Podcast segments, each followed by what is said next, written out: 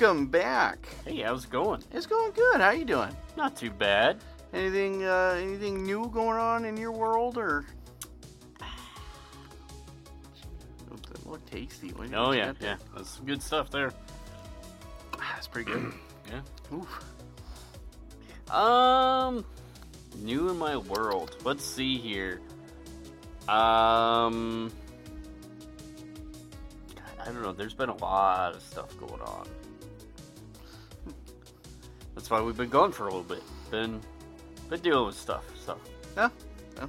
Totally fair and understandable, and I'm sure everybody uh, watching understands. Oh, if they don't, fuck them.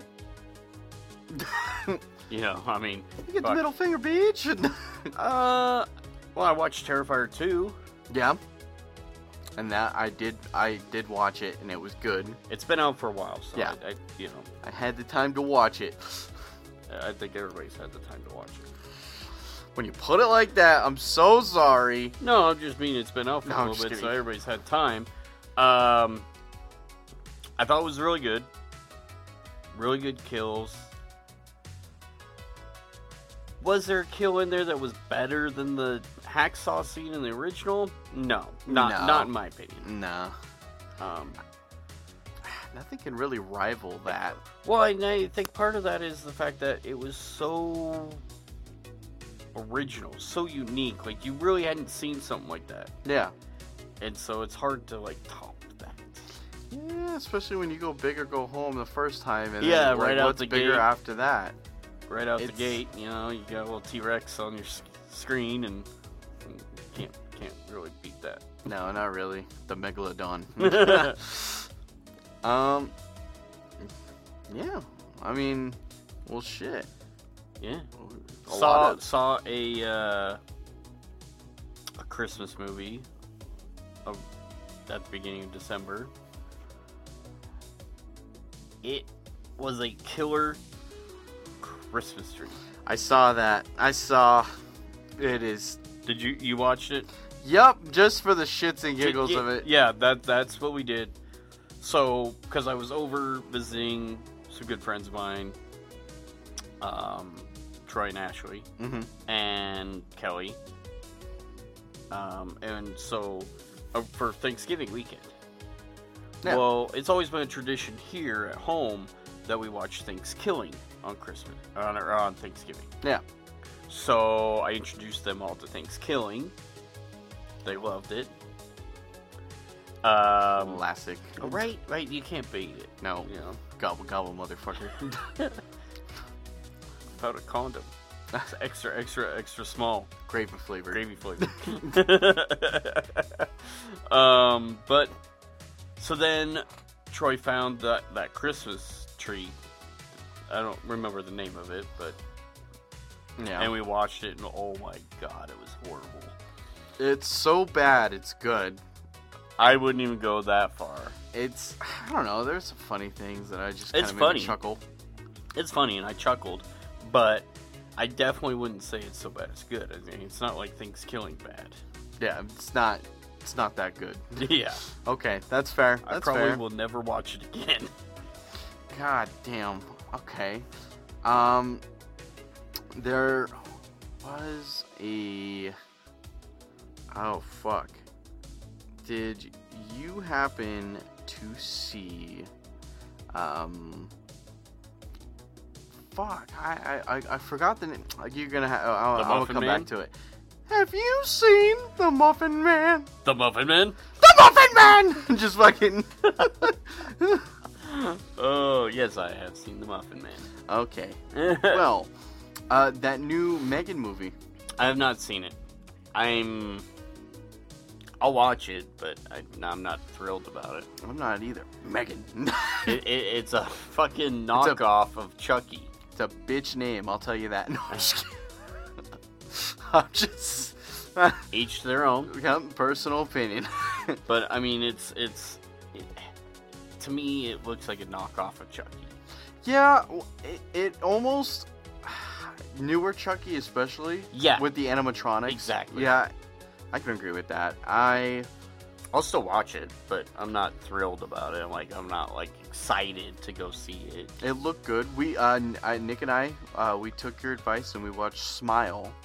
And and I was mm, very good movie, except the end. Right, right, right. The end sucked, and uh, didn't I tell you that? Yeah, you did tell me that. I did tell you that the end sucked. I didn't give it away, but I told you it was not the greatest ending. It was very like anticlimactic. Yeah.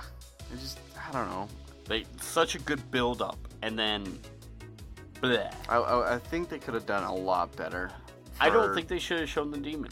I don't think so either. I think that if they I think wanted they to, they should have left it without seeing the demon. Yeah, because that's looked, scarier. It looked cheap too. Yeah, well, it's scarier to not see something.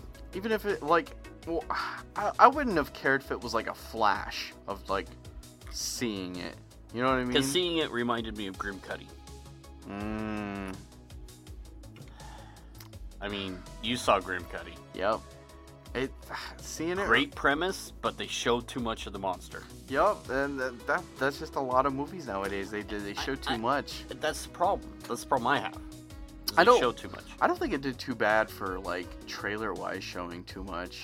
Right. I think the trailer it the trailer it'll was hook great. you. Yeah. yeah, it'll hook you to watch it, but I just. I don't know. Smile was still a great movie. Had some good jumps, great jump scares. I would give it, I, if I'm being completely honest, I, I would give it a seven and a half out of, you know, ten fucks that I give. Seven and a half fucks. Uh, that's how many I give. Fucks. Out of ten fucks. All right. I think that's well, a, that's a good scale to start. I, I, would, I would probably go six myself. Six fucks? All six right. Fucks. All right. Nope. Yeah, whereas that tree would get zero fucks. It no fucks in the fuck store. None. My fuck jar is empty.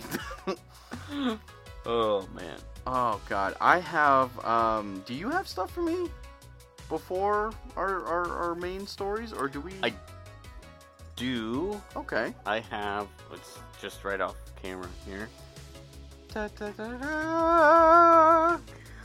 We have. Cryptid Crate to open. Yay! Alright, now we're talking. I was even holding the bag the right way. Fuck, we haven't opened one of these in a while. I I know. So, um, it came just a day or so ago. Came just a day or so? Okay. And so I've been holding on to it. Not opening it till now. Alright, well, let's give it a gander. So... we have ourselves... looks like a t-shirt. A... Turtletown, U S A. Home to the Beast of Busco. That's a it's weird... It's in Indiana. It's in chain. Indiana? Yeah. Oh, okay. So, uh, we have a... I like the little turtles on it. A, a cool little postcard. Mothman sightings. Really cool postcard. Oh, hey, it's like a map. Oh, here's here's a blast from the past. A blast from the past? Oh shit. The Hodag. The Hodag. Who dat? Hodag. Another postcard. I like it. Um. Oh. This is a Sasquatch book and research guide place. They sell research guides and books, and you can also contact them to report a sighting. Oh, that's cool. All right. So, what's the what's the number? We'll put it I'll, we'll put it on the screen right now. I'll say it, and then in editing, you just put it on the screen. If you have seen fucking Bigfoot, report your sightings. The number is three three four, six eight nine, five three five one. That's right, motherfuckers. You ain't hiding out, bitch. Call? Bigfoot hunters. um, we got a magnet that says "Greetings from Southern Ohio." It shows Sasquatch and another little cryptid on there. Oh, okay. So you said it was a little magnet? Yeah. Oh, I like that. A little tentacle. Got point. Ourselves a little little sticker that says "Gone Squatching." Uh, I see a theme going on this this month. There's always a theme. Gone Squatch. A uh, bumper sticker. No shit. It says, I break for Squatch. That's now, awesome. That is fucking cool. That is awesome. Uh, also have a... Wow. Um, map in black. A mysterious map of North America. Ancient American sites, extreme locations, haunted places, scared or sacred geography, strange creatures, U F Os, and unexplained mysteries. It's a map. Is showing it like you where all up? That stuff's at. No, that's cool. Like, like an actual legit like pick up at the fucking uh, rest area kind of map. Yeah. Oh, that's sick. With all the weird happenings and strange going ons marked. Did... So it's like all the different places to go check out. That's pretty cool. Um, ooh, ooh, oh. What you got there? Ourselves, it's a, it's a one of those like to-go bag kind of things. You throw like your okay. um, toiletries in it. It says Van Meter Visitor. Not sure what that's from, but uh, an alien maybe. It's got a pterodactyl on it. A pterodactyl. Oh man, got ourselves a license plate cover. I see a theme going on. Well, this is pretty sweet. Let's see. It says I break for cryptids. Dude, that's sick. That, you gotta put you, that. You know on that's the car. Going on the car. Yep, that's that, gotta that's go. That's going on the Explorer. Yep, that's gotta go. And then, oh, dude, dude. All right, what, this what, is badass shirt. What you got? Show the camera. Terror at one hundred miles per hour. Is it the Mothman? Yes. That's fucking that cool. That is a badass shirt. That is fucking sick. All right. Got some really good stuff. Yeah, I got some um, cool shit. This This is the little card that just talks about, tells you what everything is. So, yeah. Van Meter Visitor Travel Bag. Cryptid Road Trip T-shirt. Map in black. License plate cover, Hodag postcard, Turtle Town keychain, Mothman map card, Southern Ohio cryptids magnet, and a bonus, plus bonus items from Sasquatch the Legend. I like that. Cryptid, you know, Cryptid Crate, you, you kick ass. They even have a junior Cryptid Crate for littles. A junior Cryptid Crate? Yes. So it's more themed to, you know, to oh, younger kids. Okay. Yeah. Didn't you say they did that uh, coloring contest, right? Uh, yes. Yes, there, there was a coloring contest. Huh. So. Well, that's pretty badass. Well, thank you, Cryptid Crate. You fucking rock. What, what you got there? What do you think I fucking got here? Hey, I won the last time, and then you, like, threw a fastball at me, you motherfucker. That's all I gotta say. You cheated. Uh, okay, these are all ones that we already did. Okay. I just want to make sure that I'm not giving you ones that we've done already. All right. Bring it on, big boy. Screaming face, I understand. Okay. In Get Out, Missy Armitage uses what item as a fixation device to induce hypnosis? A, a watch on chain. B, metronome. C, teacup and teaspoon. Or D, a musical triangle. Metronome. Final answer? Final answer. Wrong. Fuck. Teacup and teaspoon. What the fuck? Oh. Did you not pay attention to that movie? No, I guess I did not. Fuck me. God damn. No thanks, I don't go that way. You could. Plus, it's uh, kind of incest, you know, we don't live in those parts of the country. I mean, we fucking do. I mean, I know a girl that, uh, cousin lover. In the nineteen seventy-four film, Black Christmas, how did the stalker communicate with the victims? A, phone calls. B, letters. C, messengers. D, strange items found in the home. Messengers. You want to think about that for a second? Phone calls. We're going with phone calls. Final nineteen seventy-four, answer. nineteen seventy-four. What do they have? Uh, letters. It's phone calls. Phone calls. I, fuck. You did. I'll give you that one because you did switch to that one. Fuck. Well, messenger service, not the eighteen hundreds. No. No, sir. There's a killer in your attic. Thy knife is so sharp. Stick it up oh, the God. ass. All right. What was the name of the Steven Spielberg horror film about a driverless truck? A. Hijacked. B. Hijacked, final answer. Drive through. Hijacked, C, final, final answer. Rampage. Final answer. D. Duel. Nope. Final answer. Hijacked. No. Duel. It's Duel. Fuck. God damn it. Fuck. I didn't right. give you a chance. I know. You didn't like eight. You Shut got up. like two for three. Or one out of three. I got Sorry. one. You got one, one out of three. three. Fine. Not bad. Not Fine. Bad, not bad. Maybe next time. Son oh, of a yeah. bitch. Well, shit. Okay. I got, I got, I got some shit for you. Yeah. Yeah. Yeah. What do you, What do you got? Okay. You ready for this shit? It's time. It's time for the funny shit. Okay. The funny. You're gonna laugh your ass off, and and it's horror themed. It's uh, to do with the uh, some of these haunted houses that are around the U S, and some people didn't quite enjoy their experience, their time, their waiting, their just a little bit of everything in this. Um, so I got a review, and it's uh, it's, uh, it's It's about the Pennhurst Haunted Asylum. Okay, and this review goes as follows. As it's one star.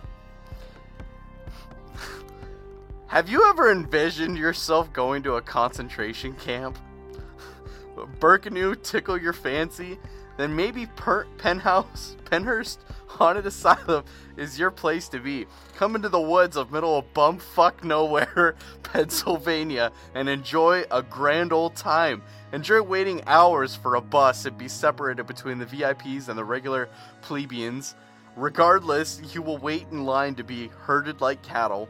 Done waiting in line for tickets? We will now have you suffer the indignity of being wanted by your friendly minimum wage staff to ensure you have nothing with you, including flashlights and glow sticks. Stupidity? Yes. Done waiting in line to be wanted the zombie staff? Enjoy waiting hours for one of the haunted houses so you could be scared for five minutes. Yes, people will jump out at you, scream at you. Loud bangs, disorientating music, and fog machines will add to this effect. Maybe I don't scare easily, but seriously, a haunted house should be scary. Some dude holding a paintbrush and talking, not exactly scary. Uh, being grouped by some dude in a cage, not cool. Honestly, I swear the people working here are perverts and pedophiles. What's the difference? I know. The employees like to get off on touching girls as part of the job. And chasing little children. Scare factor? Not so much. Save your forty dollars. The hours of waiting in the line to get into Pennhurst, take a bus, buy tickets, get into a haunted house, and leave Pennhurst and do something more productive like drink. Either that or sneak booze in so you can at least be a little more tipsy to set the mood for the scare fest. Otherwise, be prepared to enter the cattle lines wishing to be put out of your misery. Oh my god. Isn't that oh my god. fucked that, up? That is the fucking funniest fucking review. It's a good one. It's a good, it's, it's hilarious. It's, like yeah. Did yeah. you not read other reviews before you decided to go? You ever env- envisioned going to a concentration, concentration camp? camp? Jesus Christ. That's fucked up. Guy out there with a paintbrush scaring people. I'm gonna paint you! You like this paint? You like my painting? It's a flower. Oh, man. Now, now, I don't... Every haunted house has their up and downs. True. So I'm not dogging on the haunted house by any means. I mean, but if you can't go to a haunted house and appreciate it for what it is, you're the asshole. Yeah. But his references are quite hilarious as far as, like, envisioning yourself going to a concentration camp. Maybe it was just a bad or busy or just, you know, maybe it was just a bad night. Maybe it was just it, not the and, night to go. And it happens. It happens to the best of it us. Does. It, it, it really, really does. does.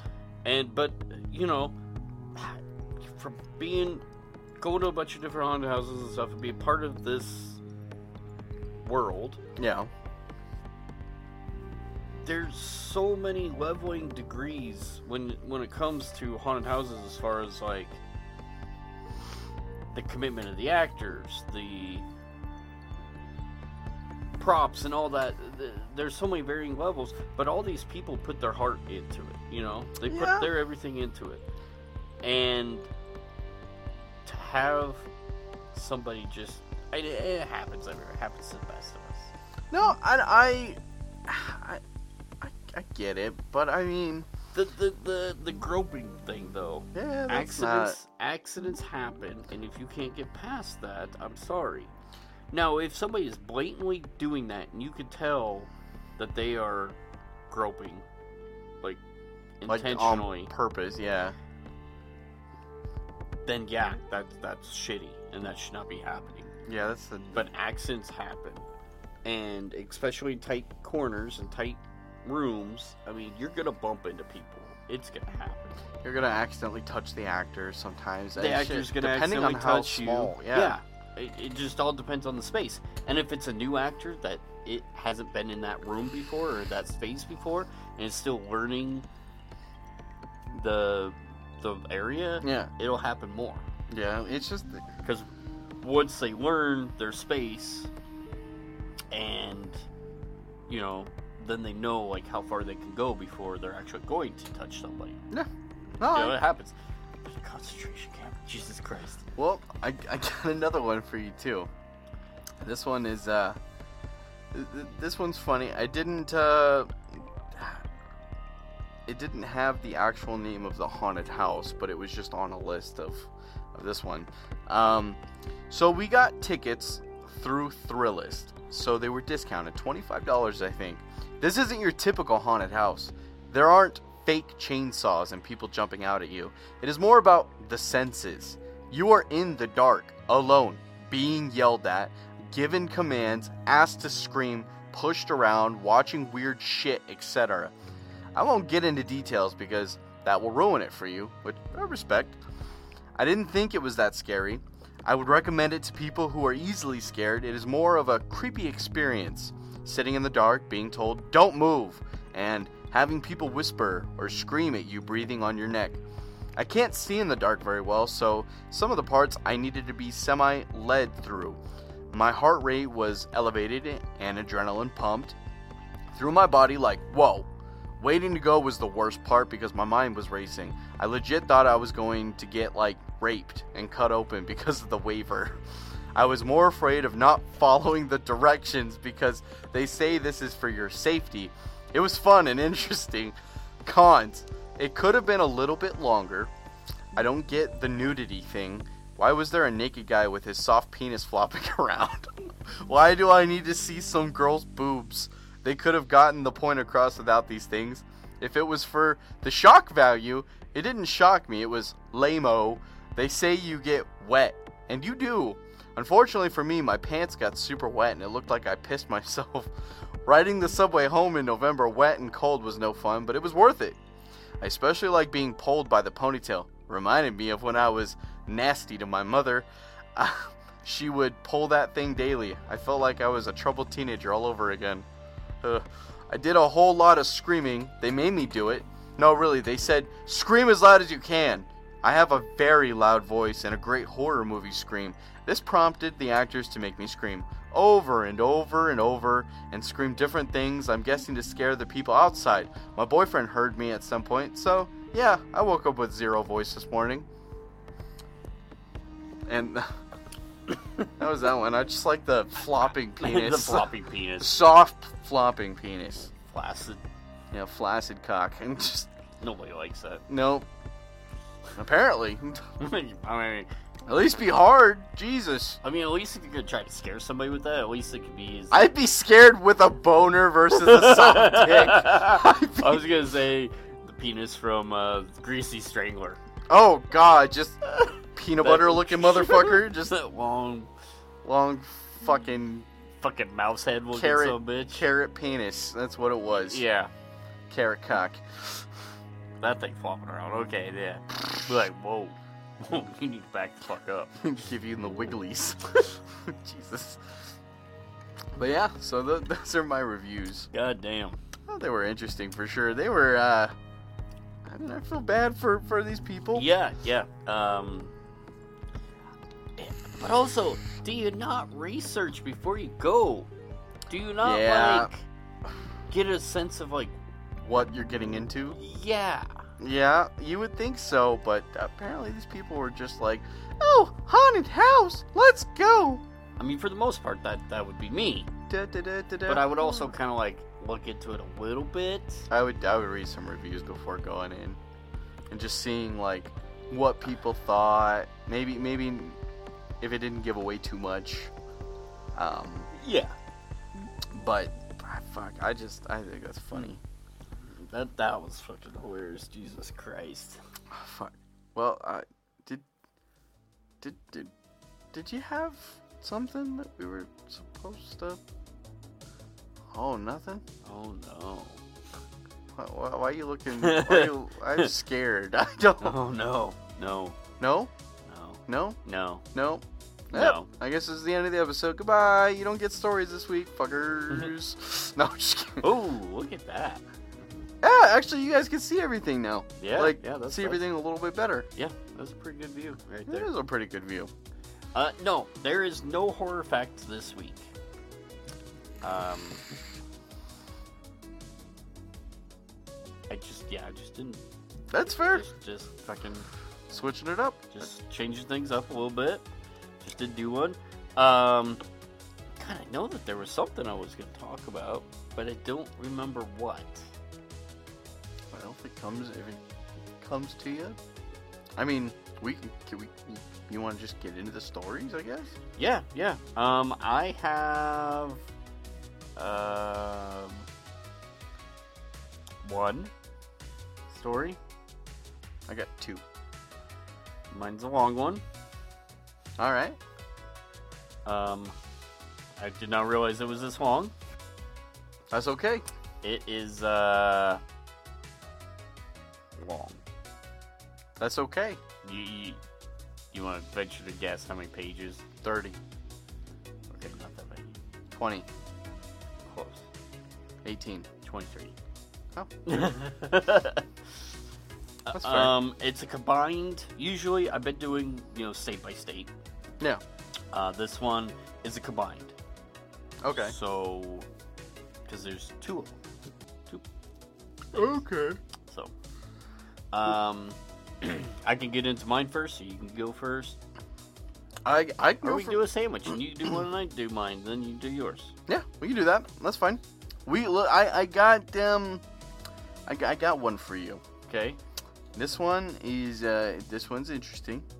Well, it fucking better be. It's uh, it, it, cre- it creeped me out reading it. It uh, okay. This one's called Scary Visitor. Ooh. This is, uh, it's, it's very creepy, especially the setting. So, let's just, I'll just get into it, I guess. Fresh out of nursing school, I got my first real job in a fairly large hospital in a department that I honestly never thought I would ever work in. It was a six-bed cardiac I C U with rooms that overlooked the city capitol building. It was a very nice unit, and I started out working twelve-hour night shifts. The hospital I worked at had four other I C Us that were always full, so my unit always ended up being the code bed. Meaning if someone was arrested or went downhill fast, somewhere around the hospital, they came to us. I had been working there for a year, and I was no stranger to death. Each patient of mine who had died on my shift was usually already on their way. Um... Their families were by their side, the D N R order was signed, the funeral home was already picked out. It was rarely ever a surprise. In fact, the only time I was ever needed to do C P R on my shift, it was not even in my department. So I went on a nice long two-week vacation, got engaged, and had a beautiful tan. On my first night back, I received a, a report from the day charge nurse. She said that she was off for a few days and suggested to remind the next day charge nurse that the priest was coming in the morning to bless room four. I thought she was kidding at first, but she was serious. Apparently, while I was on vacation, every patient who was admitted to that room had died. But this came t- as no shock to me. People died often in our department, and it being a very religious institution, having a chaplain for almost every department, I just shook it off. Then she said that room four was empty and that it would serve as code bed for the night. Around two a.m., I got a call saying that they had have, uh, had someone f- to fill our open bed. The I C U downstairs was now going to be code bed, so we were getting your run-of-the-mill chest pain, take a look in the morning kind of patient. Nothing to get excited about. We get the patient admitted and all settled in room four. He was a gentleman, about fifty or so years old, very pleasant. His wife was with him, and she looked dead on her feet. I got her some warm blankets and took her to our waiting room that had cots so she could get some rest. Around three thirty, I was watching monitors and the cameras in each room. All the patients were fast asleep. The cameras all cycled through about three seconds each on one small T V we had on the desk. Room one was fine, room two was fine, room three was fine, room four, there was someone in there. It cycled too quickly for me to get a good look, and the doors to the unit were locked. Maybe the other nurse let his wife back in? I walked down the hall and glanced inside. There was nobody. I shrugged it off. It was late. I was tired. I probably was just seeing things. I went back to the desk and, t- and continued watching the screen. Room one, room two, room three, room four. I was not imagining anything. There was someone in room four. The person was standing in the corner by the window, their figure completely draped in shadow. I could not move my body. It cycled through again. This time it was closer to the patient's bed, by maybe two or three feet. The hairs stood straight up on my neck. The next time it cycled through, it was even closer. It stood in the light coming from the hallway, but despite the light, it was still shrouded in darkness. It cycled through again, and it was right next to the bed. My heart started pounding, and I could barely squeak to the nurse on my other end of the desk. As soon as my words formed, and I was able to make some kind of noise to get her attention, the alarm and the monitor went off, signaling that the patient had cardiac arrested. The overhead system came on. A card is needed in the C C U room four. People poured into the apartment. Doctors, nurses, pharmacists, respiratory therapists. They all rushed into the room, but I couldn't move. It cycled through the rooms again. Room four came up, and this time the lights were on. There were about ten to fifteen people surrounding the bed, doing C P R, slamming meds into his I V. Someone went to get his wife from the waiting room. But there it was, in the opposite corner again, a dark figure watching this scene play out, just standing there. The man died of a heart attack. Room four was blessed that morning, right on schedule, and I put my two weeks notice in. And that's it. I just, Jesus. Wow. That, um, ooh, that's creepy. Wow. Yeah, that, that gave me goosebumps. That mm. just... It's like a shadow figure kind of thing. Yeah, yeah. That's, that's kind of what I thought, like yeah, the like Hat Man or some figure of some sorts. Um, it just like I'm curious though, is it gone after the room was blessed? Is it gone? But they kept on blessing the room. Remember, it said that they. It was a regular event, yeah, yeah, to bless the room. But I thought that it was a regular event for them to bless all the rooms. Maybe, oh, so. Yeah, maybe, maybe, maybe it's still but, there. Wow. Maybe it's just killing people. Maybe it's That's, death. Yeah, maybe it really is just that guy's time, and it's just death. The Reaper. Yep, just don't fear the Reaper. You just, I, I just imagine this dude just holding a boombox, just playing that song. playing the- Come on, Jerry, we're going to hell. Like, just you want to go to hell, heaven? We're going road trip. There's bitches in the snacks. Van. Just I'll buy the snacks. Just see him, like, smoking a blunt and flicks it on the bed, like, fuck you, Jerry. Like, oh, God! God. Man, wow. That's a, that's a good one. Yeah, I thought it was a good one. That was a good one. We haven't had one like that in a while. Awesome. Um, I did remember, though, what it was I wanted to bring up. What's up? So, you know, a while back we did an episode on one of your favorites, the Boo Hag. Skin. No. Yeah. Remember? Yeah. I don't think Well, that. I just found out, because I'm, like, super far behind in listening to their podcast. Yeah. Unintentionally, but uh, Scared to Death. They actually did an episode of the Boo Hag a week after we did. Oh, shit. Yeah. That's cool. I was like, holy shit. Like, fuck yeah. That's awesome. Was it the same story? I haven't listened to it yet.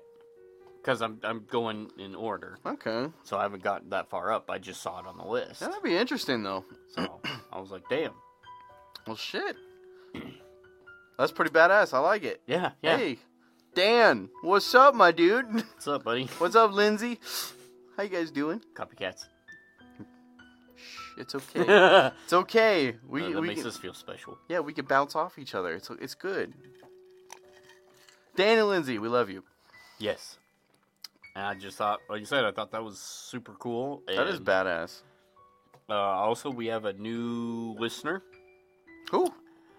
Um, she's from the haunted house community and stuff, and she actually, if I remember right, I might mix some of the details up a little bit, but is studying mythology, lore kind of stuff. Okay. So sounds like we could get some ideas coming from yeah. her. And uh, she actually gave me some information about the Boo Hag. She was actually really excited because she was like, I've never really ran into anybody else who has known about it. Well, shit. So, yeah. Hey! So that was cool. Give her a... Her and her husband actually um, own and run Haunt Shirts. Ooh, do, do they make, like, custom shirts? They, they, they... I believe that they do some custom shirts. uh, but they do, like, all the shirts that you see me wear are from Haunt Shirts. Okay. My hats. Halloween as fuck. Fuck yeah. It's one of my favorites. Halloween, fuck yeah. Coming to save the motherfucking world now. um, yeah, so I thought that was really cool. And, that is badass. Um, she even said that, you know, we could reach out and ask questions and get clarification on stuff.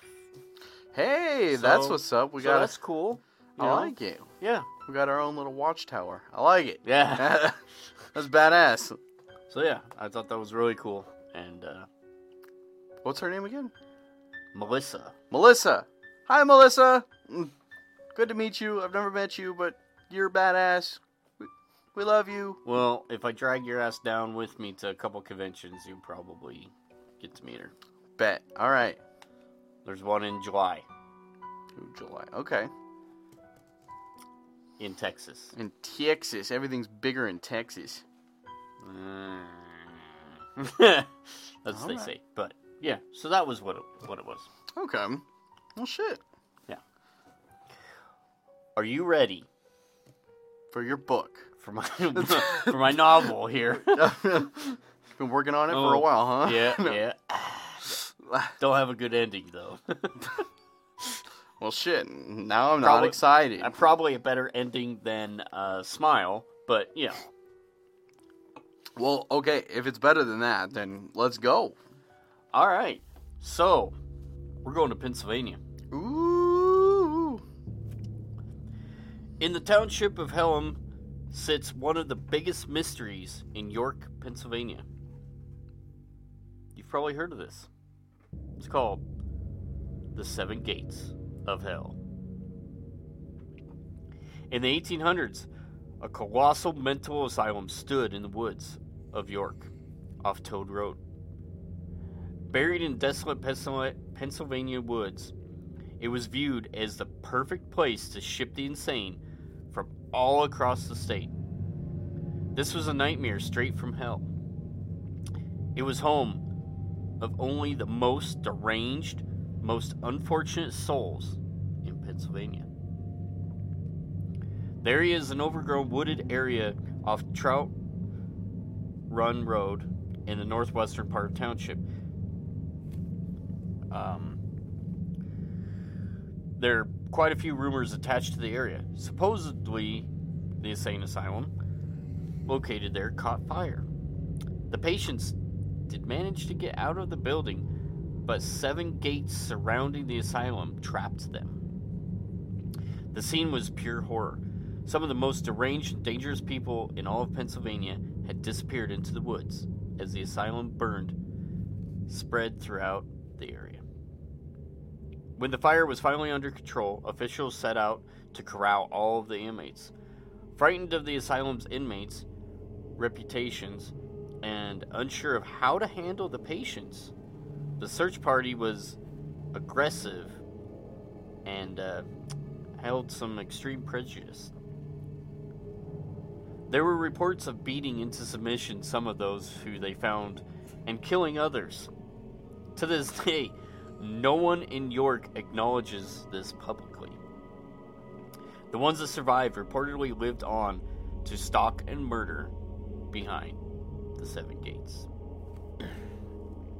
There's another story attached to the seven gates. More typical mad doctor story. An eccentric local doctor is said to have had erected a large gate at the entrance to his property. Then the rumors sprang up that there was a series of gates. They were all beyond that large one along Toad Road, leading deep into the woods. Out of the seven gates, it is believed that no one who passed the fifth gate ever returned. Apparitions are often seen along these paths. Strange noises and menacing screams are heard frequently. The official statement on the Hellam Township website is, "Just as there seems to be no truth to the rumors about the seven gates of hell, no asylum ever existed there, and the local doctor had only one gate, and that was to keep out trespassers. There is also no truth to the story that Hellam Town- Township was named for hell. The fact that our township's name is a corruption of the name Hellam, named for Hellam, England." So now I have a little, little story. It was a Friday night when we went leaving our home at ten p.m. so that we could try to be at the asylum by three a.m. the witching hour. There were five of us: Kenny, Maddie, Andrew, Lauren, and myself, all piled into Kenny's single row pickup. Yeah, that's a tight fit. "So what are you guys hoping to find out there?" I asked. "I know there were supposedly ghosts of the asylum, the asylum inmates, but other than that, I didn't know too much about the lore. You know, the usual ghosts, demons, whatever wants to show itself to us," Kenny, Matt, you know, kind of muttered off a little bit. At first, Maddie and Lauren actually seemed a little tense, which was strange. This was their kind of thing we did all the time. It was Lauren that spoke next. "Well, it depends on how deep into the woods we get. I heard Anders and Lawrence went by themselves last week and couldn't even get past the third gate. Said that they started hearing voices and seeing eyes in the woods. Spooked them real good." I suppressed a laugh. Anders and Lawrence were basically the class clowns of our high school, and taking anything they said seriously was almost as much of a joke as whatever it was that they had said. "Yeah, and I've heard of that. If you can make it past the seventh gate, Then you get sent directly to hell, never to return, Maddie said, her eyes scanning the woods. Assuming that hell is real, that is, I chimed in, achieving a punch to the arm from Andrew. After about a forty-five minute drive, we arrive at the broken down street sign that says Toad Road, the alleged beacon of where the gates are to start. Okay, everyone, shut up. All you have you, all of you have your flashlights and knives? Kenny asked. We'd been instructed to bring flashlights, for obvious reasons, and knives, I guess, to feel more safe from the ghosts. I mean, uh, who knows? I know I brought one in case of a coyote, which were more popular in the area than I would like to remember.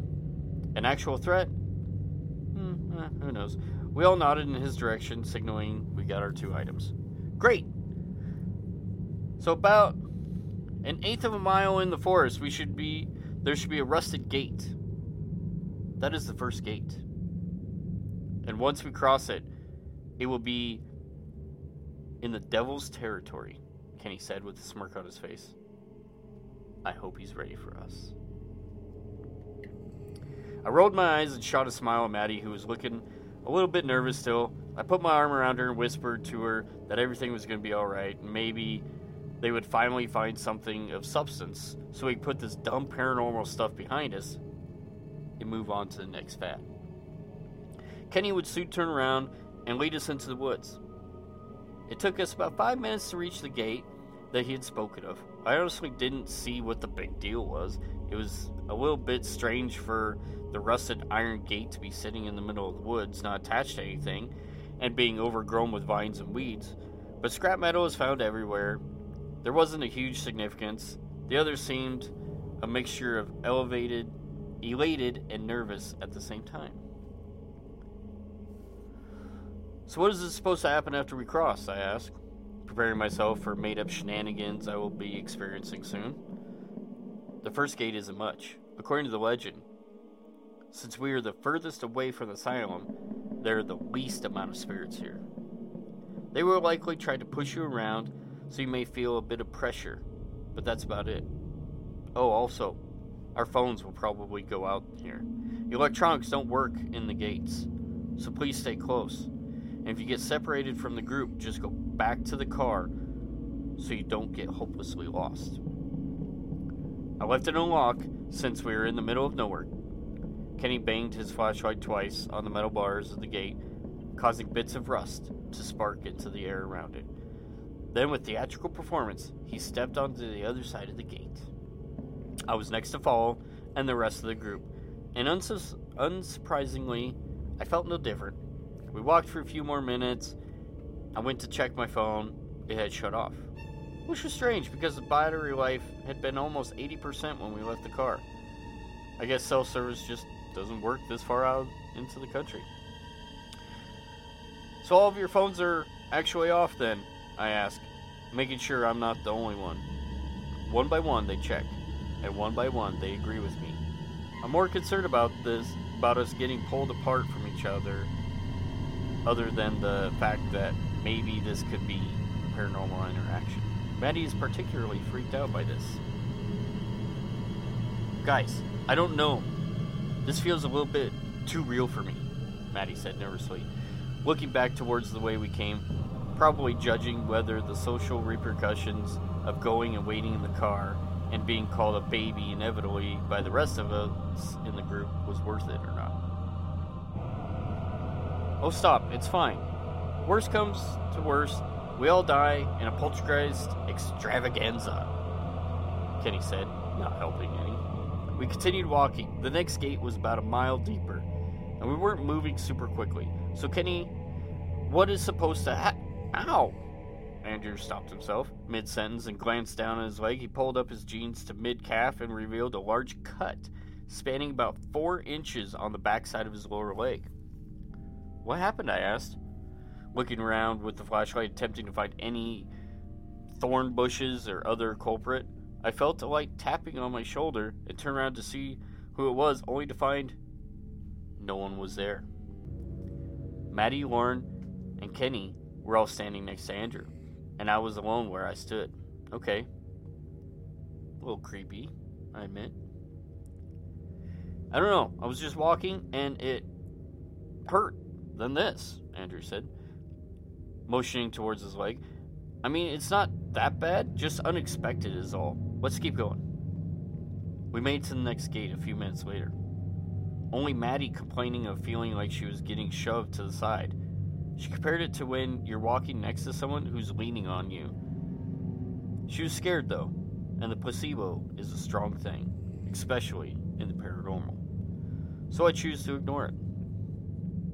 Alright, gate two. It's right here. On the other side of this gate, according to legend, you start feeling as if you are being followed.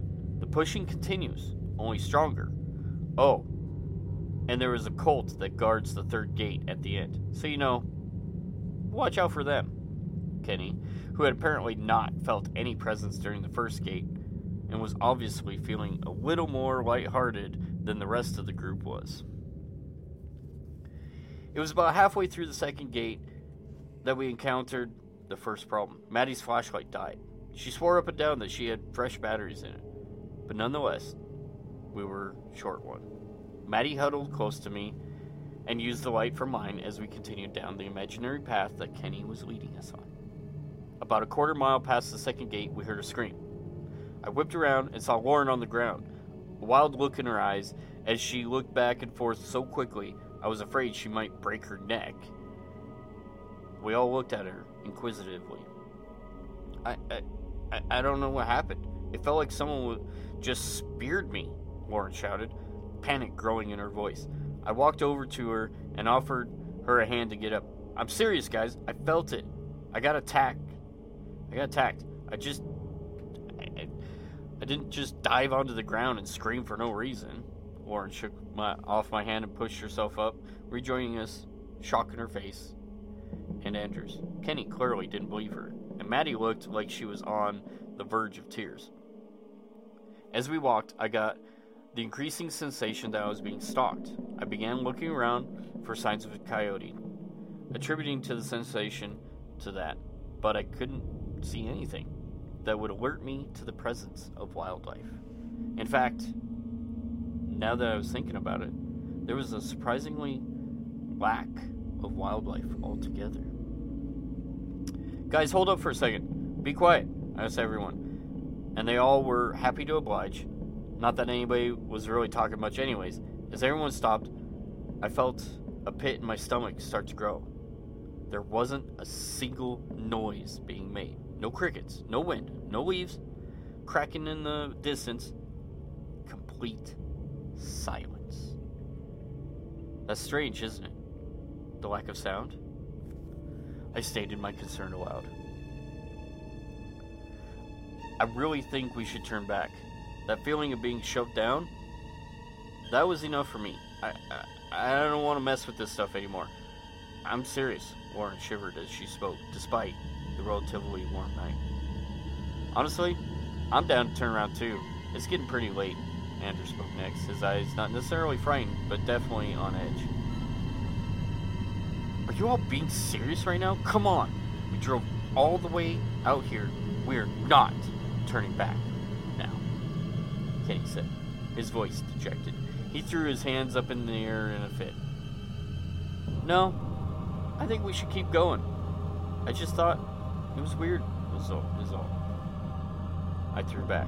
I felt it again after I said that, the tapping on my shoulder, as if someone was trying to get my attention, but didn't want to speak. I turned my head, knowing there would be nothing there, and not being surprised when there wasn't. How much further to the third gate? It should be right around here. Let's go, Kenny said, showing his flashlight around and everything, and started walking again, not giving anyone else the chance to disagree with him. After another two or three minutes, we landed back on a road that appeared seemingly out of nowhere. There was no sound of traffic, obviously, and there was no paint on the road. It just seemed like concrete in the wilderness. The feeling of being watched was almost overwhelming now, and I have to admit, it started freaking me out just a little bit. I could see in the distance another gate sitting at the end of the road. This one felt different, though. Maybe it was because it was decidedly less rusted and antique-looking, or maybe it was because it was in a place that actually made sense for a gate to go instead of being in the middle of the forest. Somehow, it just felt strange. When we were about ten yards away from the gate, I heard Maddie start to sob. I turned to ask her what was wrong, and I saw utter terror in her eyes. I will never forget that look. I asked what was wrong. She couldn't even speak. She just pointed to the sides of the roads. In the darkness, where the road dipped off into the grass and trees, sitting just along the edge of our vision, were bright green eyes. Hundreds of them. It took all of five seconds for the rest of our small group to see what Maddie did. Those green eyes, unnaturally bright in the darkness of the forest surrounding them. Lauren let out a shriek, and Andrew just about jumped out of his skin despite not actually making a scream. I swear Kenny actually smiled, as if he was happy to finally have something to talk about. His smile didn't last. I know he wants to see something metaphysical, or more than more than the rest of us, but even for him, this felt like more than we bargained for. One by one, what felt like thousands of men stepped out of the shrubbery on either side of the road, each holding some sort of weapon. My heart dropped. Maddie is clinging on to me, her face shoveled into my chest, sobbing. Andrew looks distant, like his brain just won't let him process the situation. Warren was also crying silent tears, and Kenny had an awful grimace that came from trying to look like he wasn't scared to preserve his social status, and actually shitting his pants.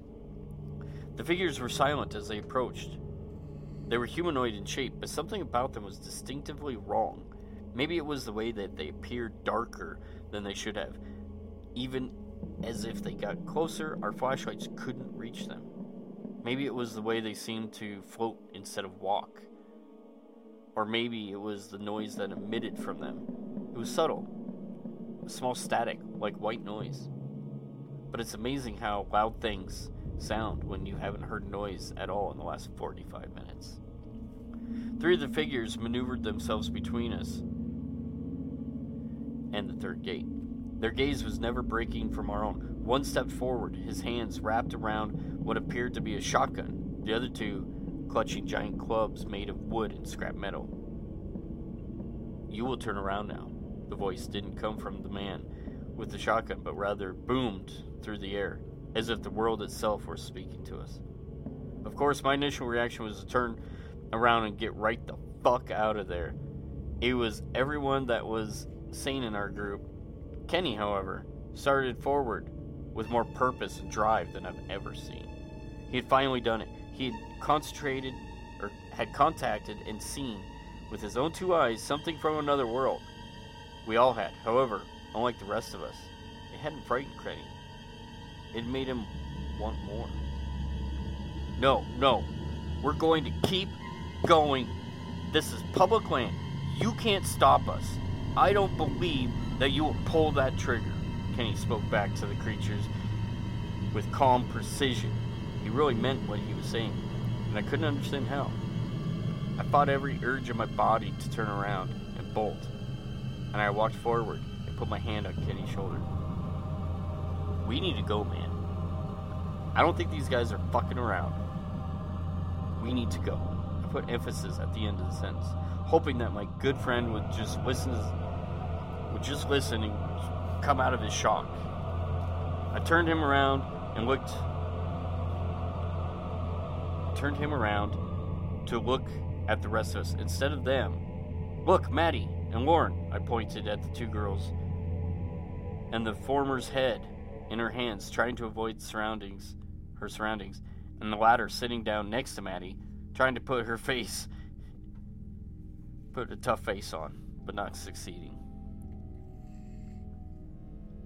"What do you want? To chicken out? Just like Anders? This is all just meant to scare us, okay?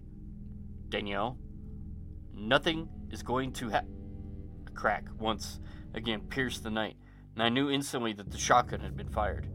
I didn't even have time to scream before Kenny was gone. I don't mean gone as in dead. I mean gone. Ceased to be around. There was no trace of him. One moment he was talking to me. The next, my hand was no longer on his shoulders, but rather floating through the air back to my side. The figures were gone too. Kenny! Kenny! I shouted into the nothingness. The sound was gone again, along with the creatures, so my voice felt like it would travel miles, but nothing came back. I turned around back to everyone else, and as they looked as petrified as I was. Where is he, Daniel? He was he was just right there. You had your damn hands on his shoulder, Daniel. Where is he? Andrew was now in front of me, jabbing his finger into my chest as if somehow I was the one who caused this. I don't... I started. That's bullshit. Andrew shoved me hard enough that I stumbled backwards and almost fell over. People don't just disappear. His rage quickly dissipated into worry as he walked over to where Kenny was just a few minutes before and dropped to his knees. We have to leave now. Tell the police what happened. I, I don't know. We just can't abandon him out here, Andrew. We have to keep going. It was Lauren that spoke this. The steady look on her face, much different than the one that she was wearing a few minutes ago. She was right. If we left now, Kenny might as well be dead. He still might be dead. But if we keep going, maybe we might find those creatures again and try to strike a deal. There was nothing I wanted more to do more than to leave this forest and never come back, but at this point, we didn't have a choice. Maddie looked up for the first time since the dark men arrived, her entire face red and tears streaming, staining her cheeks. When she spoke, her voice cracked. She sniffed and tried to stop her nose from running. To no avail. I don't want to. I just want to go home. She was defeated, and I didn't blame her. However, unless she wanted to walk through the woods alone, she was going to have to get through it. Kenny needed us. I'm sorry, Maddie. I know you're scared. We all are. But we have to do this right now. We have to. I repeated it. Once for Maddie and once for myself. She looked back at me like a little kid being told she was going to be spanked, but she nodded her head and let out a burst of tears before eventually standing on her own. Without giving myself any more time to think about it, I walked up to the third gate, put my hand on it, and walked around the other side. The others followed me, well, hesitantly. The road that we had been walking on disappeared directly on the side of the gate, on the other side of the third gate. Strangely enough, so we were back to walking through the wooded terrain and keeping out eyes for whatever may lurk in the trees. I had taken a point in Kenny's absence, Maddie staying consistently by my side, followed by Andrew and Lauren. We walked in a tight square forward. It was odd, but for some reason, I just knew where to go. It was as if I was being guided by a force that was unseen or unfelt. I found myself making turns around certain trees and crossing over a small stream at one point that would have been much easier to just walk along. The tapping that I had been feeling on my shoulder previously was also getting stronger and harder to ignore. It was persistent now, and the taps were becoming harder and more painful. I could tell that the others were feeling something similar, even though nothing was being said between them. All three of my companions would occasionally grimace and hold a section of their body, or spin their head to look in a direction that had no calling to it. To their credit, especially poor Maddie, no one said a word. We ventured in silence for about fifteen more minutes before we heard a scream. It was off in the distance, maybe fifty yards away, I would guess. But the lack of other sound, it was really hard to tell.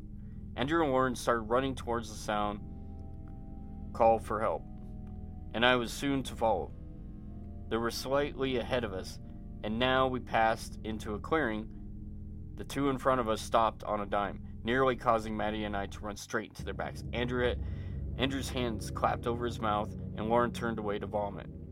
I looked past them, and I saw my own mother being stabbed repeatedly by what I, by what I can only describe as a monster. It was pitch black, like a shadow, with cur- curled blades for hands and a lanky, canine-looking legs, bent in directions that didn't make any sense. "Mom!" I screamed, mine almost as blood-curdling, blood-curdling, blood-curdling, sorry, as hers. I rushed forward and tried to tackle the creature attacking my mother, but right as I was about to lay into it, it disappeared right in front of my eyes. I turned to find my mother, but she had been replaced with the face of another, an old man with blood running down his lips, looking at me with a devilish smile. He licked his lips as he stared at me, and then he himself vanished. It took me a minute before I could move again. I had no idea what was real. Was this all a hallucination?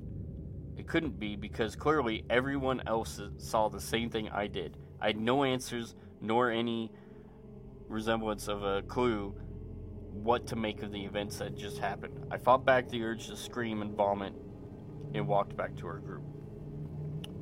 "What are we even going to do, you know, if we fight him?" Andrew said, his eyes still trained on the ground where we had just seen two more beings disappear. "We're going to fucking kill whoever took him," Lord spoke up. Everything about her turned to ice. It was, it almost made more, made me more uncomfortable seeing this sweet, pretty girl who enjoyed watching makeup tutorials on YouTube and flirting with boys on Twitter look as hardened and shut off emotionally than did seeing the spirits. Almost. With a new sense of pace, we started back on the trail, my flashlight flickering back and forth between the trail in the front of me and the trees beside me even more often. And it wasn't long before we reached the fourth gate. Or at least, I think it was the fourth gate. There actually wasn't a gate at all, but only a prominent mark on the ground, like someone had run their finger through wet concrete and molded it that way. I just knew that it was, however. I knew we were getting deeper into the game, closer to hell, I suppose. I didn't even bother to stop, I just kept walking. The moment I stepped past the gate, I knew I was correct. It felt like it dropped twenty degrees instantly. I also heard sound again, but it wasn't the average forest sounds. It was distant wails that could have been mistaken for a gust of wind in a different situation. But not this one. When Maddie stepped over the line, her face froze. She looked at me. I did my best to smile for reassurance, but I'm sure it wasn't much. She put her head back down and pulled her jacket closer around her. "Are we going to talk about how we made it here? To the fourth gate? With no fucking directions?" Andrew was looking at me and then pointed back down at the line in the dirt. "I mean, all the turns we could have taken, all the different routes we could have gone down. This gate is hardly six feet long in a forest that's how fucking big? And and, and how the, the how the fuck did we even know this was supposed to be the gate? I can't be the only one who just knew," Andrew was ranting, something he did to cope with things. Normally it was when, when a guy pissed him off at school by talking to a girl he was interested in, or how his favorite football team lost and it was all the referee's fault. This time it was about ghosts that kidnapped and possibly killed our best friend. I, I, don't, I, I don't have an answer. Let's just keep moving, okay? I don't want to stand in one place for too long," I replied. "Fuck this," Andrew crossed his arms and let out a shiver from his newfound cold, but continued to walk ahead of me. Lauren simply walked by his side and looked straight ahead, focused on the unknown point, and mind set only on completing her objective. The further we got into the land of the fourth gate, the harder it was to ignore the background sound to our trek. It was clearly screaming, and it was clearly in the direction we were headed. Then again, I guess, We'd given up rational thought at the moment. We decided to continue further into the damned hell forest instead of turning around and cutting our losses at one of us. I know that may sound fucked up to say, but I'm afraid that even if we make it out of here, our lives will never be the same again. I know mine won't be. I don't really remember when, but at some point, images started flashing through my head. Ones that were not my own. I saw ash and monsters, endless miles of snow, spiders by the millions crawling along the ground. They were terrifying and would flash in front of me, in front of my conscious every couple of minutes for a brief moment. It was distracting. I wanted them to stop, and for a while started cringing, crying every time I knew one I was due for one. Another. As we grew deeper, the visions grew longer. Eventually, it became all I could do to focus on walking straight. My gut instinct was to sit down and close my eyes and try to make it stop. I knew that wouldn't help, but I had the strangest urge to do it anyways. I persisted, I kept moving, I trained my eyes on the back of Andrew's head, and grounded myself right there. It was in the middle of one of these visions where I was flying by my wings were on fire. And I knew that soon I would fall to my death, that I, I heard Maddie scream again. I snapped back to reality and looked to my right where she had been standing all along. She was gone, but not in the way that Kenny had been gone. This time, there was a trail of blood. I don't think that makes the day better. Please help. I followed the voice up a tree and saw Maddie pinned to the trunk, a thick branch penetrating through her stomach. I crossed the distance between us in moments and looked up. She was out of my reach, and her eyes were closing quickly. Maddie, please stay with us. We can help, I yelled up to her, desperately whack, racking my brain for a solution. I whipped around to find Lauren climbing a dogwood next to the one Maddie was impaled on. Andrew and I looked on helplessly. I got you, Maddie, I got you, Lauren's voice was reassuring as she worked her way a good fifteen feet off the ground to a crossing point between the two trees. I'd forgotten how much of a climber Lauren has been in the elementary school. It felt like ages, but it sure as hell useful now. Lauren reached over and made the jump. Maddie followed her lazily, a drunken haze setting in over her whole body. Lauren began slowly climbing down to the level of our friend. She then looked back down at us, shook her head. There was nothing we could do. You have to try, Lauren. Please, get her down, I begged. I couldn't handle another loss. Lauren grimaced and did the only thing that could possibly save her. She broke the branch as close to Maddie's body as she could and pulled her off. I'm not sure, actually, if she managed to pull her the whole way off the tree branch. It wasn't long after Warren touched her, Maddie disappeared. I sat down on my knees and cried. With Kenny, we could force ourselves into thinking he was still alive somewhere, just kidnapped by the mysterious force, waiting for us to save him. Maddie? The girl was dead. I don't know how, where, I don't know how the mysterious force waiting for us, uh, uh, sorry, got all screwed up here. I didn't know where her body went, but I couldn't see, but I could see the life draining from her eyes when she was up there in that tree. I don't think I will ever get the image out of my head.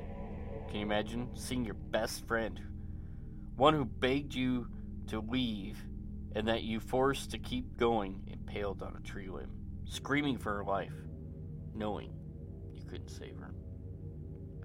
There wasn't much time for grieving, however. Whatever resided in this forest didn't care about feelings. I only had about a minute of freedom before the visions started up again, piles of bones, my home being swallowed by an earthquake, creatures of indescribable horror chasing after me. The pressure that I felt pushing me forward didn't stop either. I could feel it picking me up from below my armpits, literally, mind you, and shoved me forward. Lauren made her way down from the spot she had been trying to rescue Maddie, no expression on her face, and walked right past me in the direction that I had been shoved. Clearly, she was getting the directions too. Andrew put his head down and walked behind her, leaving me as last to follow. I took one last gr- glance back and continued on. There was nothing else I could do. The fifth gate didn't exist, at least physically. No one had spoken a word for a mile after my- Maddie's death until eventually Lawrence spoke. We just passed the fifth gate. Of course, I felt it too.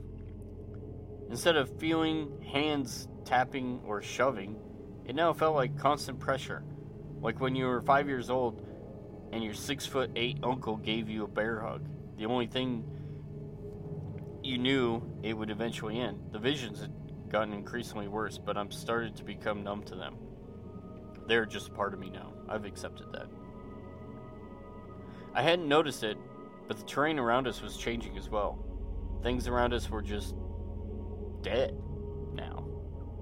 The trees were growing more and more brown, the leaves becoming more scarce as we continued on. Plants with the blooming flowers were replaced with thickets of thorn brush.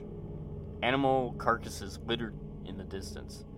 It seemed unlikely that they were even still in an earthly plane anymore. The more I thought about it, something like this would have garnered the attention of the local government in an attempt to stop whatever is causing death. As far as I could remember, when we were looking at Google Maps of the area, there was no such large, lifeless area. It wasn't too long until we saw the eyes again. Yay! It felt less eerie this time around and more sinister. As if the surrounding forest wasn't enough, as soon as I saw the bright green glow around us, I felt the death of this place. It weighed on me like a thousand pounds. I glanced at my friend's Andrew, was darting his head back and forth in all directions while Lauren kept her focus straight ahead, ignoring her surroundings completely as she had been for what seemed like years. You have one last chance. The same voice as before at the third gate boomed through the air like a tornado. None of us listened. Moments later, the dark figures appeared again, weapons in hand. They were more grisly this time, however, no longer shrouded in dark capes, but rather flaunting their unnatural bodies to us. Their limbs were too long, bodies too thick, and worst of all, their skin was pulled so tight against their bones that it looked like a demon summoned from a sacrificial ritual, I guess.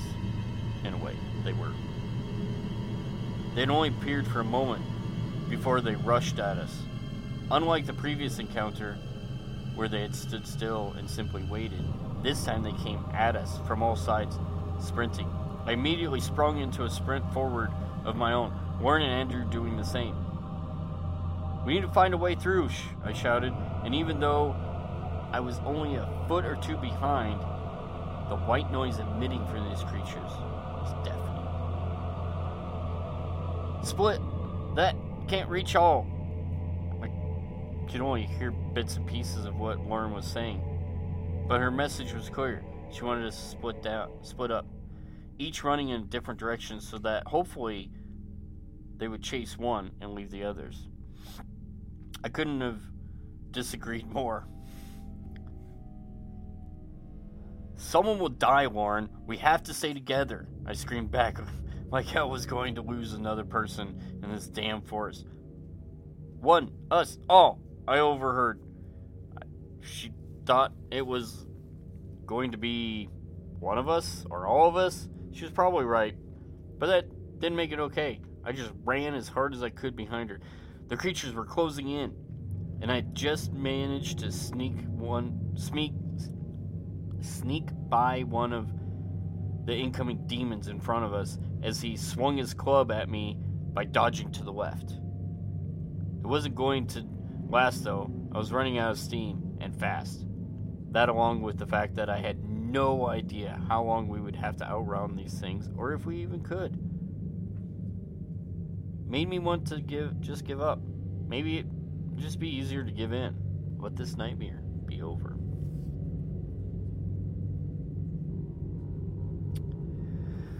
The thought of Maddie and Kenny was enough to pull me through, though.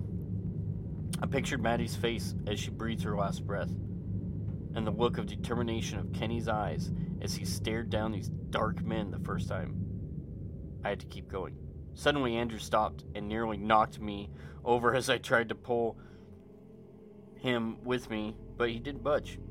"Andrew, what are you doing? Come on, we have to move." I shook him, and he just shook his head at me. "I can't do it, Daniel. I give up."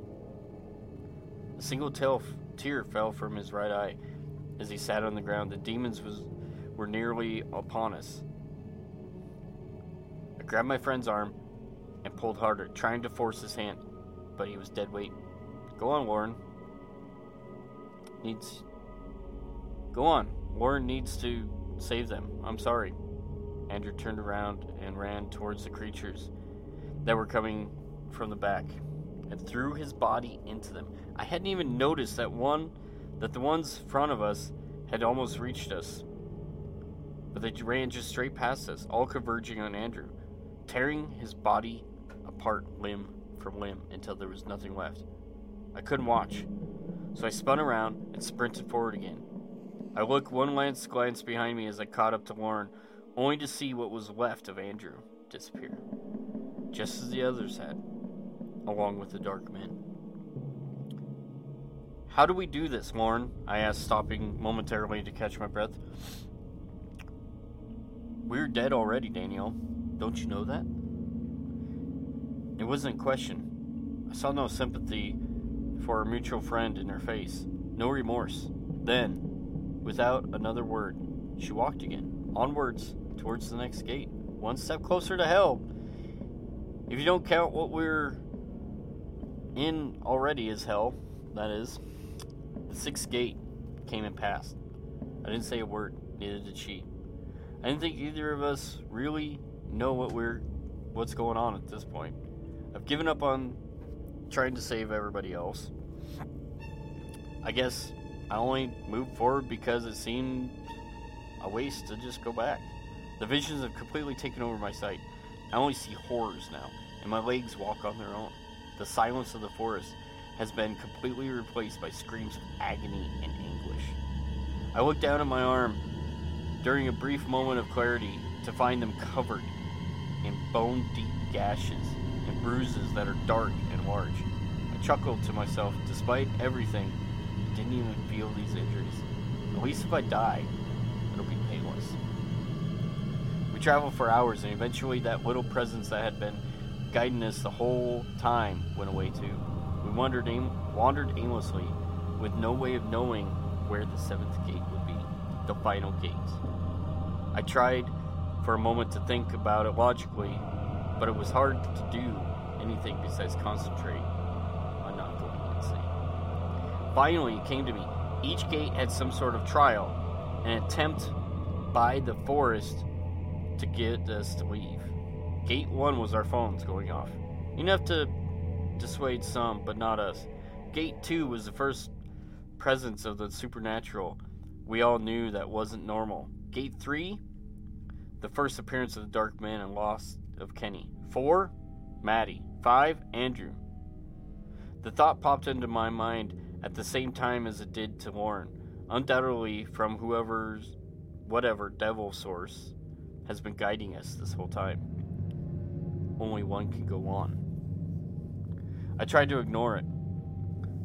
Lauren didn't. She spun around only a moment after the voice rattled through our heads and clocked me straight in the jaw. She was a small girl, but it was enough to force me on my knees. "What are you doing? We get..." Another punch to the temple. This time my vision blacked out and I curled up into a ball on the ground. "No, the forest has rules. You play by them or you die. How haven't you learned this yet?" she shouted, before sending a kick to my exposed back. I began to cry. Another kick, another. Finally, she turned me over and knelt on top of me, resting her thumbs against my eyes.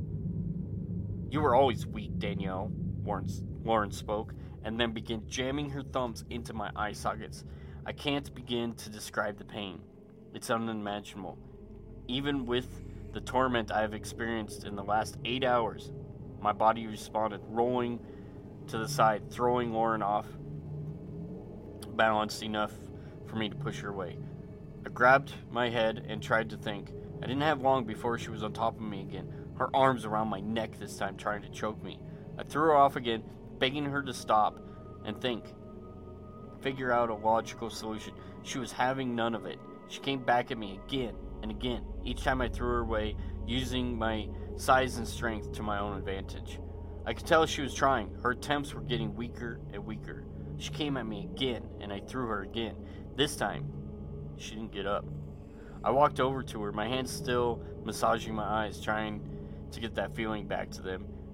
When she turned around, the ice in her eyes had melted, back to the warm ocean blue that I remember so fondly. "Danielle, what, what, what's going on? I can't, I can't feel my legs," she whimpered. I looked down and immediately realized the problem. The last time I had thrown her away, she landed on a large rock. That rock had cut open the back of her neck, and the bone was sticking out through the skin. I had broken her neck. "It's gonna be okay, Lauren. I'm right here. We're gonna make it." I tried to soothe her, but the fear in her eyes broke my heart. I knew it was all a lie. I cradled her in my arms and did my best to keep her company. After a minute, she was gone, disappeared, just like the others. Suddenly, I was all alone. When I looked back up, the seventh gate was directly in front of me. A grand sight. It reminded me of Wayne Manor in the Batman comic books, a Victorian in style, elegant and flawless. Behind it was the fabled asylum. It didn't appear to have any fire damage, as was suggested, but rather looked pristine, like it had been built just yesterday. Initially, I questioned it, but it was fleeting. I knew. I, I just had to get there. As I walked up to it, the gate opened in front of me. I stepped through, and suddenly, all the noise, voices, pressure, everything was all gone. It felt like normal, like I just walked through the forest again. All of my cuts and bruises were mended, and my mind was my own. I walked through the front door of the asylum and rested my hand on the handle with a deep breath as I swung the door open. Standing in the front of me were Kenny, Maddie, Lauren, and Andrew. I wanted to be relieved by the sight of them, but it was hard. All four were battered, bodied, bl- battered, bloodied, and crying. I tried to run to them, but an invisible force kept me from entering the asylum that had them captive. One of the dark men came out from the shadows of the room to the right and slashed through Kenny.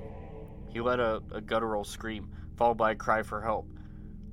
I pounded on the invisible wall and screamed, but they could not hear me. "Save them all, or save their, save yourself." The familiar boom of the dark man echoed through the air, and I spun around to see the creature directly behind me, hot breath scorching my face. For once, the presence no longer seemed menacing, but inquisitive. I tried to hit it, but my hand went through it. "What do you mean?" I shouted. "Save them all, or save yourself," it just repeated, its bright green eyes staring into my soul.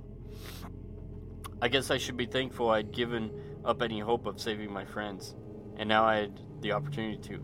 I wished I could come back with them, but the dark man made it clear that that's not a possibility. They did let me write a note, though.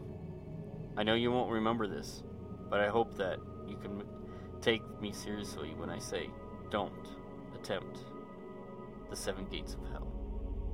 It isn't worth it. Signed, Danielle Huntington. God damn. God damn. I was just... There was a few parts in there that I was kind of laughing a little I, bit I about. I saw, I saw, yeah, but, yeah, yeah. Like the, uh, you know, Danielle getting a, it's just, t- tis but a flesh wound. Right? Lauren, it's okay. You're gonna make it, little buddy. Or, uh, god damn, you know, or, or, uh, her getting penetrated by, by, by I just, I just giggled. I know I, I'm a child, I, I saw, but. I saw it, I saw it. But, what the fuck? And, and this is a real place that you can check out, yes. Or? Oh, shit. Yes, it's a real place. Fuck, we should go. So that's that's the plan. That's the plan. That's the plan. Go through all seven gates. Yeah, if we can. If we can, it's true. I don't know, like the green eye thing and like the demonic-looking creatures. I don't know. It just uh, the old man with the shotgun. Yeah, just a lot of elements going on. There's a lot on. of shit going on there. Like. And Fuck. to get to the end and to be told that you could either save yourself or save all your friends that were with you. Like, that's a tough choice. Yeah, I mean... That, that's a tough one. Screw you guys, you killed Kenny. You right? fuckers. Kill Kenny, you bastards. You bastards. oh, fuck. Um, man, yeah. Um, like I said, long story, but I couldn't cut it down. Like, no, every was... part of it was in, very important, you know. I think I tried to keep stories down to, you know, eight pages or less or something like that, but I just, the more I read it, the more I was just like, the detail in it is good to have. Fuck, you know. It's it's definitely I couldn't have cut it down and kept the story the same. Like, it wouldn't have been the same. That's what I'm saying though. I mean, but fuck though, such a good story. Yes, I mean, but. Tell us what you thought about that yeah, story, please. Please. Please, and if you can add to the the lore of it. Yeah, if you know anything please. about the Seven Gates of Hell, let us know. Mm-hmm. Please. Um, there is a place in, because we're talking about checking out haunted places, mm-hmm. in tech in uh, Arizona. Which one? Slaughterhouse Canyon. Oh, we've talked about that before. We have. Okay. This fall. That'd be pretty kick-ass. Okay. Got a friend that lives down in Arizona. Arizona who wants to go along. I think that'd be pretty cool. We need a gun. He's pretty excited about it, and you know. Need a gun. So. I think that'd be really interesting to go check out. Honestly, like, I don't know, but what if it's just, like, nothing? It's just a hike. Just a fucking... Then then it's just a hike. In the woods.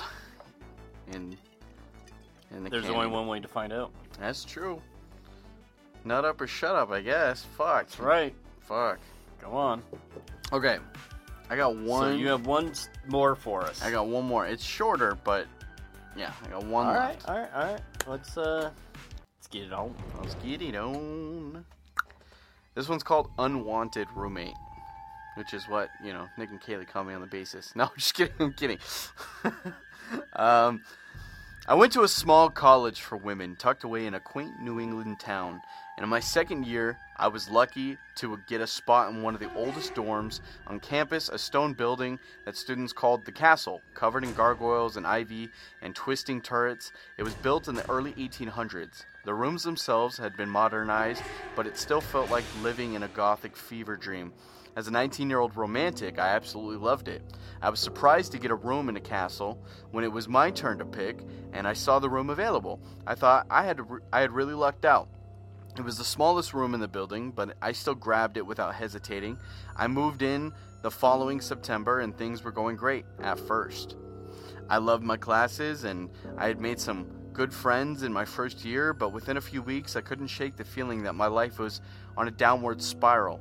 Sometimes I sat in my room and just cried for no reason. I thought about how hopeless my life was and I was never going to make anything of myself. Part of me knew that none of this made any sense. I was a straight-A student at a good college, had a family and friends that supported me, but I couldn't shake the feeling that I was doomed. Whenever I went to class or hung out with friends on campus, I felt better. But every night when I got back to my room, the sadness would eat away at me. Soon I became convinced that my outside life was just distracting from the true hopelessness of my situation. I began turning down my friends' invitations just to stay in my room and cry. I skipped class to sleep.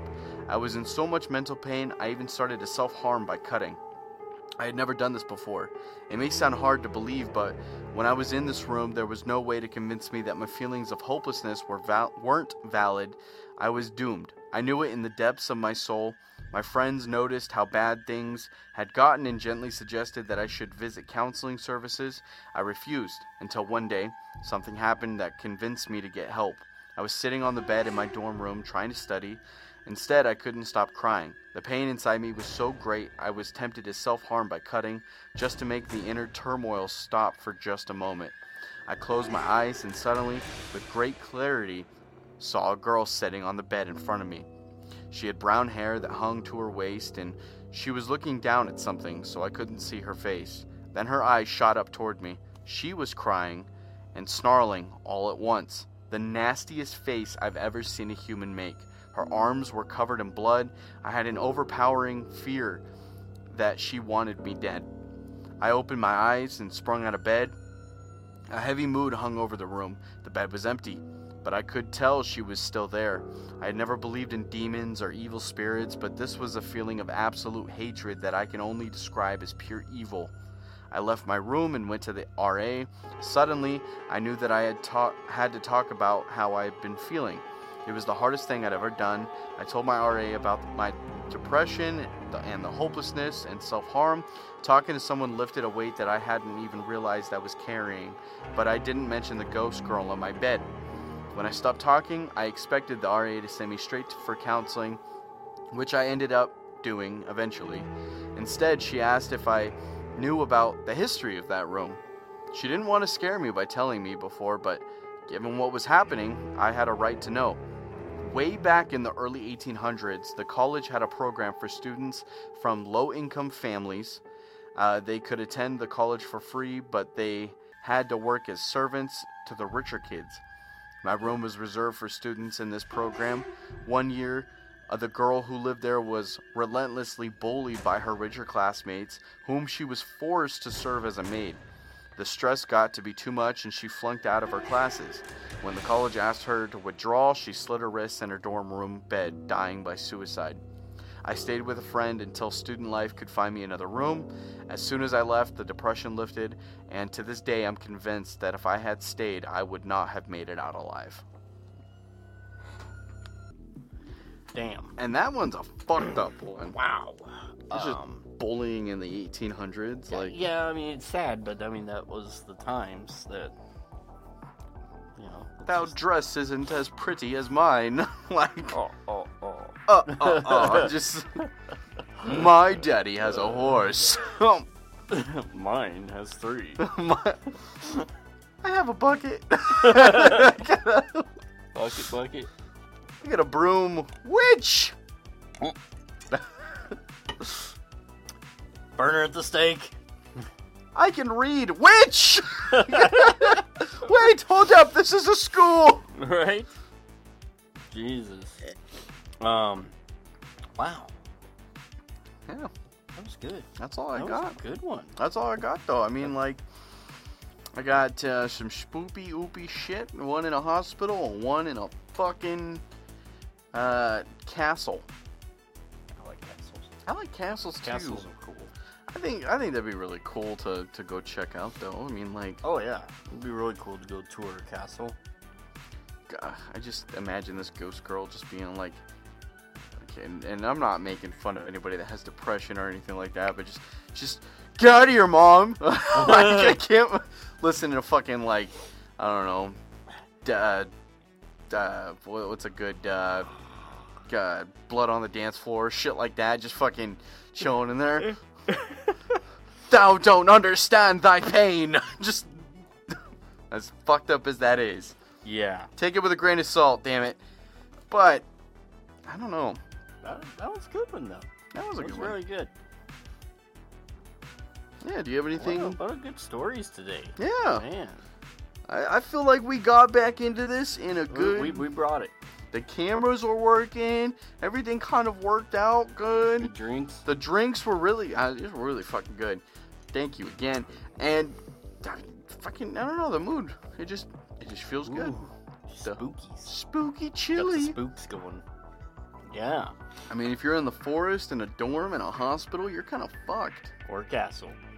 I mean, yeah, the the castle, I mean, you Scooby-Doo that shit. Fuck yeah. Like, come on. A little Scooby-Doo-ness going on.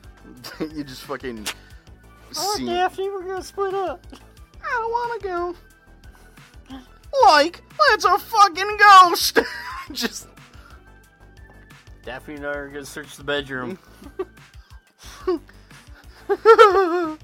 Scoop, you stay watch. Just fucking. Here's the camera, Scoop. Like, I need you to record this. It's going on the hub. Just fucking. They gotta pay for that drug habit somehow. Yeah. What do you think Scooby snacks are made out of? Lollipops uh, and dreams? It's Mother Earth, man. Oh, just fucking. Oh. I saw, I haven't watched it yet, but I saw the um, trailer for Renfield is out. Oh, yeah. Dude. I'm curious. I'm, like, a little worried, though, because Nicolas Cage? I bet he, like, I, I mean, I don't know. The Shudder stuff. The Shudder stuff that yeah, he's done. Yeah, yeah, he's done really good. Really good there. Like, Mandy and, um... Uh, a fucking, fucking, uh, uh, uh, uh... God, the name is slipping. It's slipping. Willy's Wonderland. Willy's Wonderland. Where he doesn't fucking talk, and he's got an obsession with, uh... Playing... Fucking... Taking breaks. Fucking... Drinking. Energy drinks. Yep. And yeah. playing arcade games on fuck his break. Yeah, I love, I'd be playing some pinball too. Like, I would I had too. A pinball machine, fuck yeah. Fuck you! I'm gonna wait a minute. You you guys do this. I'm I gotta take my fifteen. Yeah, right? He's like fifteen minutes. I'm like, come on, man. I gotta take my fucking mandatory fifteen minute break. I can't I can't save you anymore, little buddy. It's my break. God damn it! Tell the demons to stop for a minute. Just oh, tell them to fucking chill. Just chill. Take their fifteen minute break. Take too. take take a goddamn break. And power down. Did you also see that Teen Wolf movie? Trailer? I've not seen the trailer. Dude, it is so I didn't know it good. Was dropped yet. The tra- Yeah, the trailer's dropped. I thought you would have sent it to me. I well, I thought Fucking I tagged asshole. I thought I tagged you in it. No. I must have tagged you in just the uh No, I tagged I tagged you in something. I think it was the article. Yeah, the I, article, th- but not the trailer. Okay, the trailer. I've not seen the trailer. I, I, I saw it on you on YouTube. Uh, we, it was on the big T V. It wasn't on my phone or anything. But I okay. You, you have to watch, I'll watch the trailer. It. I'll watch the trailer. It looks it looks awesome. It's gonna be on Paramount Plus. Okay. Nice. And nice, uh, nice. There's rumor that it could kickstart into kickstart a, new, a new series. Yep. Nice. I don't know if it'll be an exact continuation, but it could be right, something. Right. But um, I did watch, looking at my cup reminded me, um, a little thing about Ted Bundy.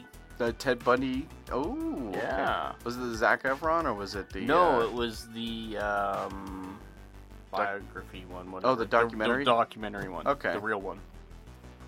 I mean... Not that the Zac Efron one's not real, but I mean that he's playing the character where yeah. this is actually... Like footage. Like footage and, like, talking to his girlfriend.